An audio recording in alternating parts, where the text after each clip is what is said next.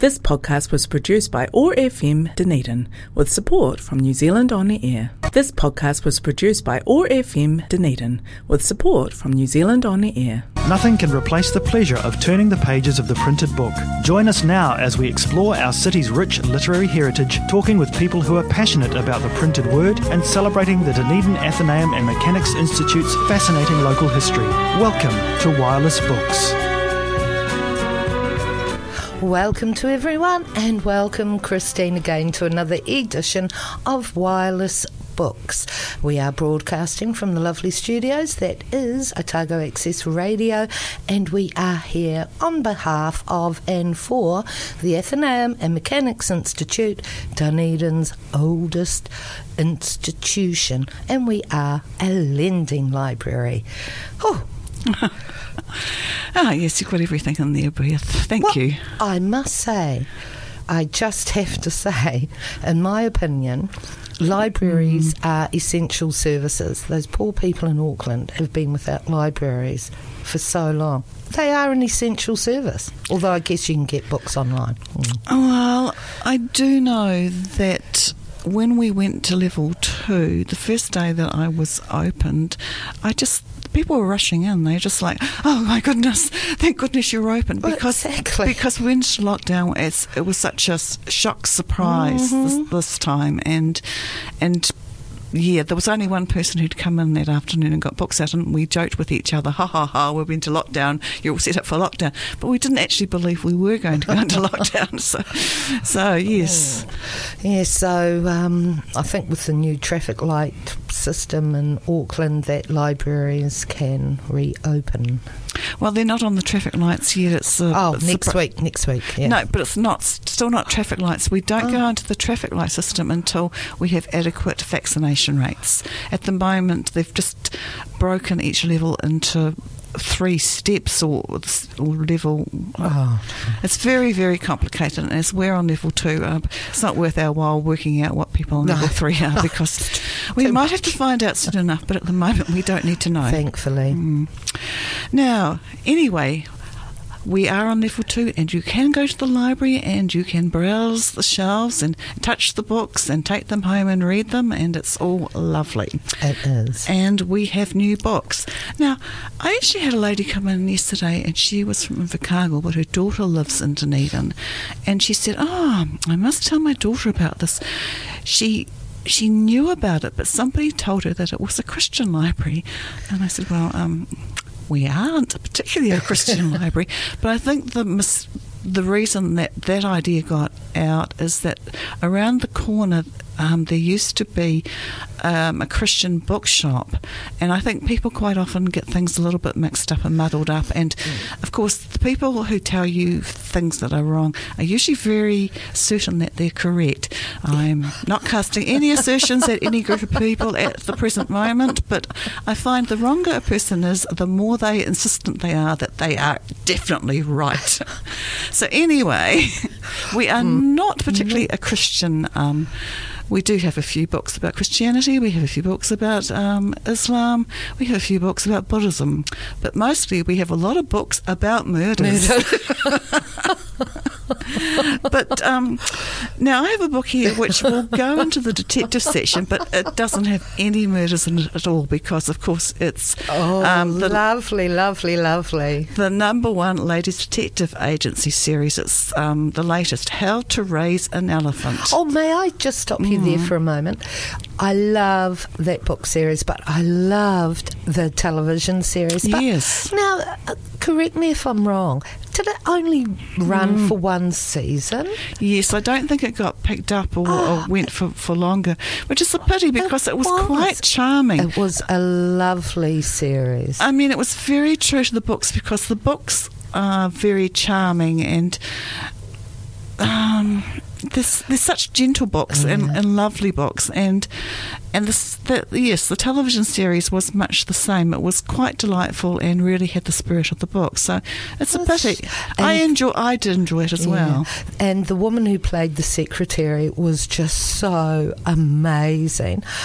I can't remember her name, but um, oh, you're the secretary. Oh, and every time I read one of these uh, books after I'd watched, you know, even the first episode of that, uh, all my um, who I imagined and what I imagined the secretary would be like had transformed straight into Yes. uh, the woman who was portrayed on on screen. Oh, she was just so wonderful.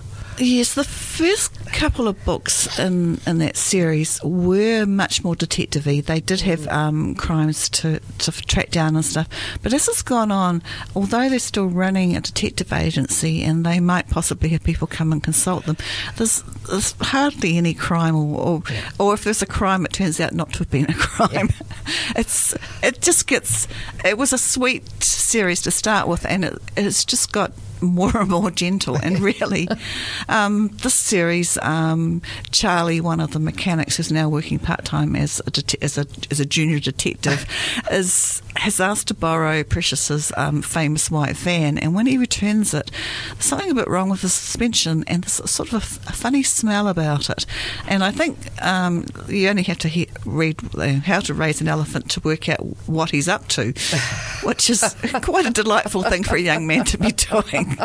And the other wow. and the other mystery is that Precious has been asked to contribute money to a distant cousin, and she she's checking it out first, and um, things do not seem to be what um, they've been portrayed at, because of course, just in a in any poor, poor society, you you get by by um, family obligations really, and you help you help out as much as you can, and and there's the problem of how when does that turn into nepotism, and you know going from being helpful to just to being corrupt and all that sort of thing. So anyway, it's it's more of the same. And if you enjoy a, a gentle wander through Africa and stopping to to look at the acacia trees and uh, drink the red bush tea, well, I'm afraid this has got your name all over it. Not to mention uh, the beautiful fruit cakes Oh, and yes. the pumpkin. But every dish is with pumpkins because it grows so easily. Well, and yes, and they're always waiting for the rains to come. Now, I have something that Beth might be quite pleased to see. It's the second book from Richard Osman um, from the new. It's the New Thursday Murder Club mystery. And he actually wanted to call it um, the follow. It's the following Thursday, but his publishers wouldn't let him. And Well, so, I think that the publishers are absolutely bonkers. well, it's called "The Man Who Died Twice," and it's it's really it's a humdinger. Good, good, good, good. Okay. I'm so happy. That didn't take long for this to come no, out. and in fact, at, at the back of it, they're telling you to pre-order for the third one, because of course, if oh. you, it was a has been a big hit, and he has obviously been under a lot of pressure to write this quickly, and there is no dropping off of quality. It really is an excellent book, and oh, I, actually, I'll tell you a little joke. Um, Joyce goes on Instagram, and she has to try and get a handle, and she starts off by using her name, um, Joyce, and then and of course that's taken. And so she adds a few num- and so it's and then she thinks oh what's a nickname? And she remembers someone she uh, doctor she used to work with used to call her um, joy like joy to the world here's here's joy. So she thought oh okay joy. And then she thought oh and, then she put in her her birth date and that was already gone or something. And then she thought oh I'll put in my daughter's birth date and her daughter was born in 1969 so she becomes joy 69 and amazingly that handle isn't taken. And Instagram is so friendly. The minute she signs on she gets she gets people to, but the problem is she can't work out how to get to their messages so she's got hundreds and hundreds of messages that she can't get to until the end of the book Oh. Uh, so there's that little time bomb ticking away and that's just the least of all the all the mysteries so you know it's funny but the mystery's pretty good Oh, Now- wonderful. and now we've got this book was donated to us. It's a, a book by a man. He's an Englishman who lived in New Zealand and then now lives in Australia, and he's written a book about Australian politics, and it's called 2028 because he set it in in the future. So this is a future where we have um, not self-driving cars, but cars that won't let you make mistakes, and all sorts of high-tech things, and people pay parking meters because you pay your parking meter fine, fi- your parking meter, and you go into a drawer to to what it's like joining a lottery. So people can't wait to pay the pay up their parking meter fees, and and they're talking about doing the same thing with the tax system. So the if you pay your taxes, you immediately go in the drawer to win. You'll go into the drawer, and so people will feel happy about paying taxes.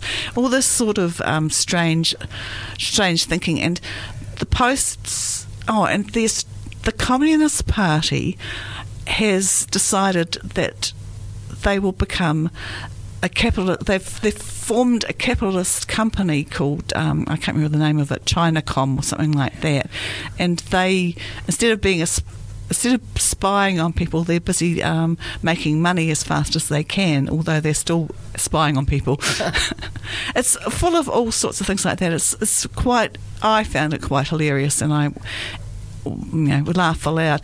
And things are going pretty much as they always do in Australia. The Australian Prime Minister has decided to call a snap election, not because there's any great issues or anything, just because he's doing well in the polls.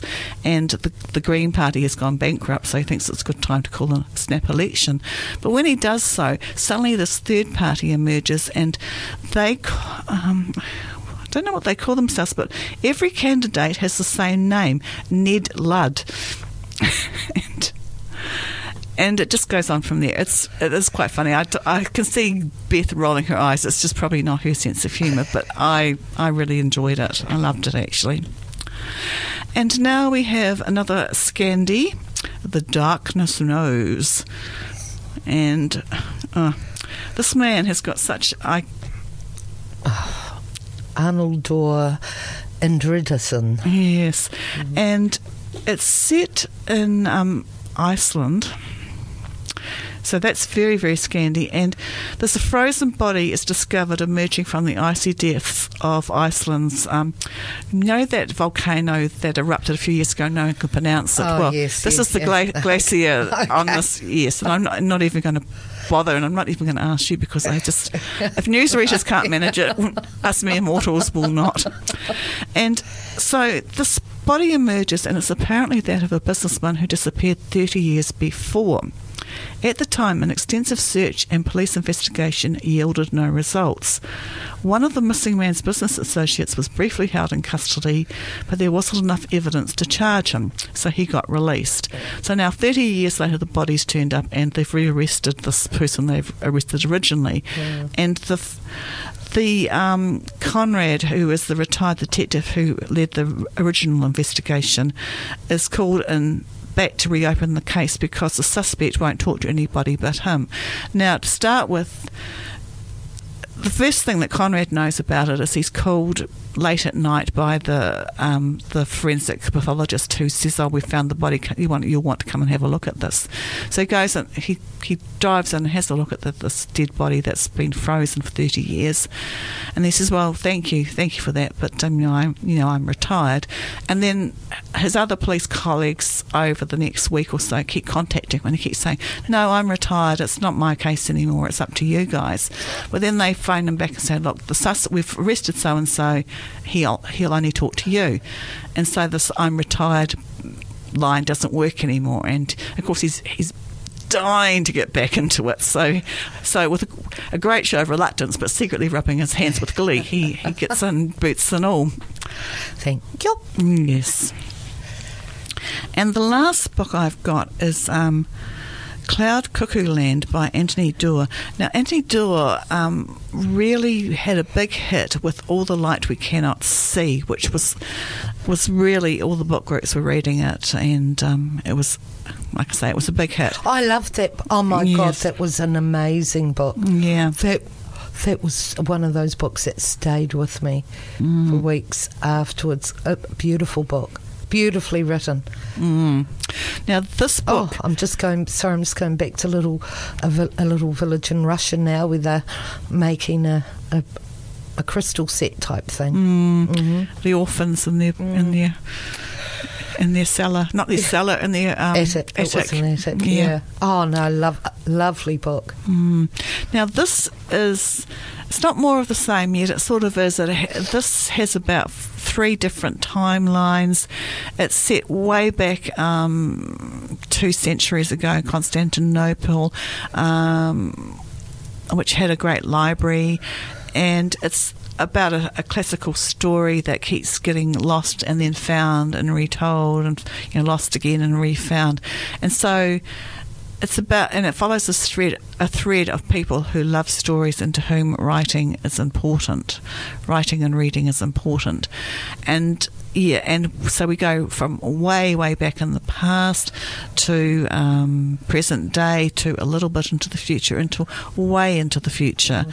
and so it's just all melded together and it's it's a big book because he's trying to deal with big issues, and um, I think if you're in the market for this sort of book, you'll love it. If you, I think, if you loved um, All the Light You Cannot See, you probably, even if you don't particularly like science fictiony type things, because it is a little bit, because I say it's quite a way. Part of it is really into the future. Um, there's a there's a, a child who's in a, a pod with with oh I don't know what you call this mess this computer and and she's got she's got a, a, printer which prints food, so she's she's being kept alive because everything outside is, has gone, and the child has is in search of the story. So instead of printing using the the tool she has to print food, she uses it to create ink and she starts writing the story that she, she goes through the computer's memory banks and, find, and tries to find every um, lead to the story that she's trying to find. And so that's a very futuristic thing, but it's also way back in the past, like I say. Oh, and, might be a bit highbrow for me, but well, I'll give it a go. Well, I think he is kind of trying to be literary, but eh, I think he can't help himself. He's just a readable writer. Even if he's got highfalutin ideas, he is very readable. Yes. Anyway. And he won the Pulitzer Prize. And I, in fact, I'm going to reread All the Light We Cannot See. I'm going to I'm going to look for it in bookshops and buy it. I'm glad you reminded me mm. of that. I've just remembered how much I loved that book. Yeah, if yeah. you love a book, you really need to have it in I your collection. So. And I guess I couldn't you know, just take it out of the library again and just not return it. That wouldn't be good form.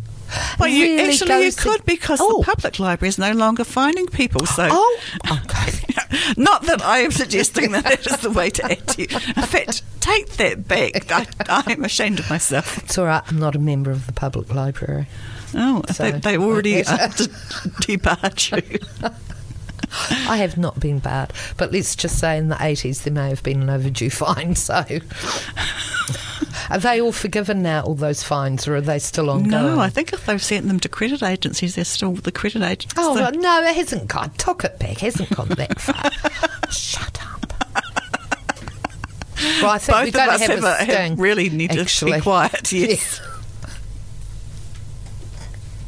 If it goes. Oh, try it again. Look, one more go. For more Here information on the Dunedin Athenaeum and Mechanics Institute, go to www.dunedinathenaeum.org.nz. That's Dunedin, A T H E N A E U M dot org dot nz. Welcome back. Now, for the second part of the program, I've brought in a book that I've taken out of the public library. So it's, it's you get it back into. Oh no, you don't need I, to know. No, I, I, no, I plan to return it on time. now, it's by Emily Cockayne, and it's called Rummage: A History of the Things We Have Reused, Recycled, and Refused to Let Go. And it starts off her when she grew up. I think she's maybe she was a child in the 70s, and her grandmother was a prestigious um, recycler, and she's so she's always been interested in recycling, and it's an unusual format from a book because most history books sort of start way back and move each chapter moves you forward. This one starts sort of at the beginning and takes you back. So each each new chapter you're back a th- you know, hundred years. So it, I found it a bit um, odd to read, but it had some amazing snippets and. I thought one of the most interesting things was, of course, paper used to be made out of rags. So used clothing was made, you know, linen and stuff was made. So you had beautiful paper made out of clothing fibres rather than um, paper fibres. And during the Napoleonic Wars, there was a blockade of because the the quality of rags in England weren't as, as weren't as nice as the quality of rags you got on the continent. So they used to import a lot of um, rags from Holland. So when the naval blockade came, it wasn't just food that it was affected; it was they couldn't get the rags for the paper. So paper became a very scarce commodity. So people and it wasn't just stealing paper to remake paper or to reuse. Paper was used for a whole lot of different purposes uh, or things that we now would use glad wrap essentially or plastic for. And cheesemongers used to wrap up the cheese with paper. So th- and they they liked to have paper that didn't have too much ink on it because people didn't like ink on their cheese. And people would steal bits of paper to sell on to the cheesemongers or, and also butchers.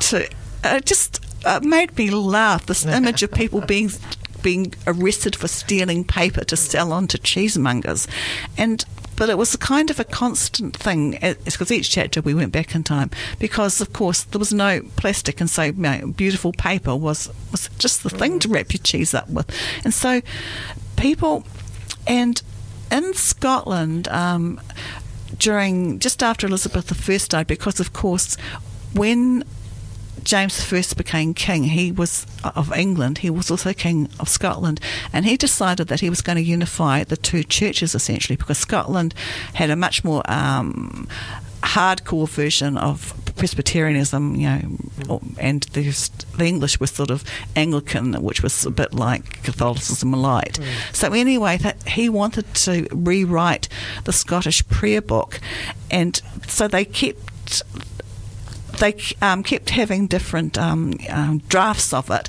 and the earlier drafts were sold on to the cheesemongers, so people would get their cheese wrapped up in the drafts of this prayer book, and so people realised what was going to happen to their prayer book, and they rioted. So this was a riot that was caused because they had to reuse the, the paper. It's just astonishing. So, just lots of little things. And yeah, so anyway, I just thought I'd tell you that because it tickled my fancy. I thought it might tickle no. yours. Oh, I'm tickled. Consider consider my fancy tickled. Now, I found this brochure, Dunedin as a Writer's City, a map and guide to places of literary interest, and it was published in 1989, and it was for one of the first um, writers and readers festivals. So, and it has a lot of information. It has the names of a lot of um, writers in passing, and these are really old old writers. And one of them I they note, noted was a guy called Vincent Pyke. Now, originally his father. His parents called it P I K E, but um, they changed it to P Y K E, but still pronounced Pike. And he was born in in England, of course, and he immigrated to South Australia in 1851, moved to Victoria, and then he mined for gold in the goldfields. And he opened a store, and he was an advocate for miners' rights. Anyway, he then moved to um, Otago in New Zealand, and he joined the provincial government, and he was appointed as a commissioner in organising the goldfields. And he did that sort of thing for quite a while, and he was involved in administration or governance in central Otago.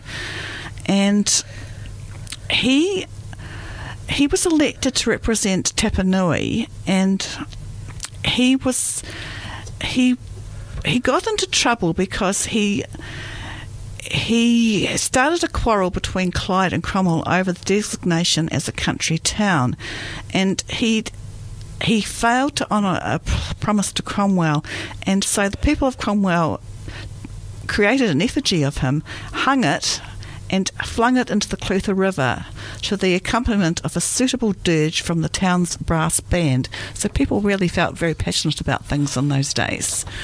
And so yeah, so he, but he also wrote um, novels about his experience in the goldfields, and one he wrote about um, Central Otago goldfields was called Wild Will Enderby, which I'm sure you've you know all about and have read many a time. Is there a murder in it? I don't know. Well, no, I think there's just a lot of penny for gold. But now, what year did you say this was? 1989. Because this um, pamphlet here, Dunedin as a writer's city, a map and guide to places of literary interest, is a veritable goldmine. I've just read a couple of entries now, and it is so good. Well, yeah, and the sort of interesting scandals. Um, we've, we're just about to run out of time, but th- look at the front cover. There's these two um, riddles, little rhymes yeah. from Limericks. Otago Punch, which I thought was interesting. Do you want to read one of them? Oh, I don't know, but um, on PC, there was a young girl in Dunedin, so fond of drinking and feeding, till she grew so fat that the size of her hat was as big as the belt of Dunedin. I've started, so I'll continue. There was a young lady at Caversham, her smiles were so sweet, and she lavished them, till she candied the heart of each youth in that part, did this young lady of Caversham. I love the rhyming, though the first one is quite ridiculous because I don't know that uh, when you become chubby that your hat has to get any bigger. Right, rhymes with it. You Yes. have this literary soul of a. I don't know what a rodent. Anyway, on that note, until next time, happy reading, everyone. Happy reading. The Dunedin Athenaeum and Mechanics Institute welcomes new members. Enjoy the Athenaeum's quiet, warmly carpeted library and reading room and share in the joy of books, new and old. Visit www.dunedinathenaeum.org.nz for more information or pop into the Athenaeum Library at number 24, The Octagon. The Dunedin Athenaeum and Mechanics Institute, celebrating Dunedin's rich literary heritage since 1851. This podcast was produced by OAR FM Dunedin with support from New Zealand On the Air.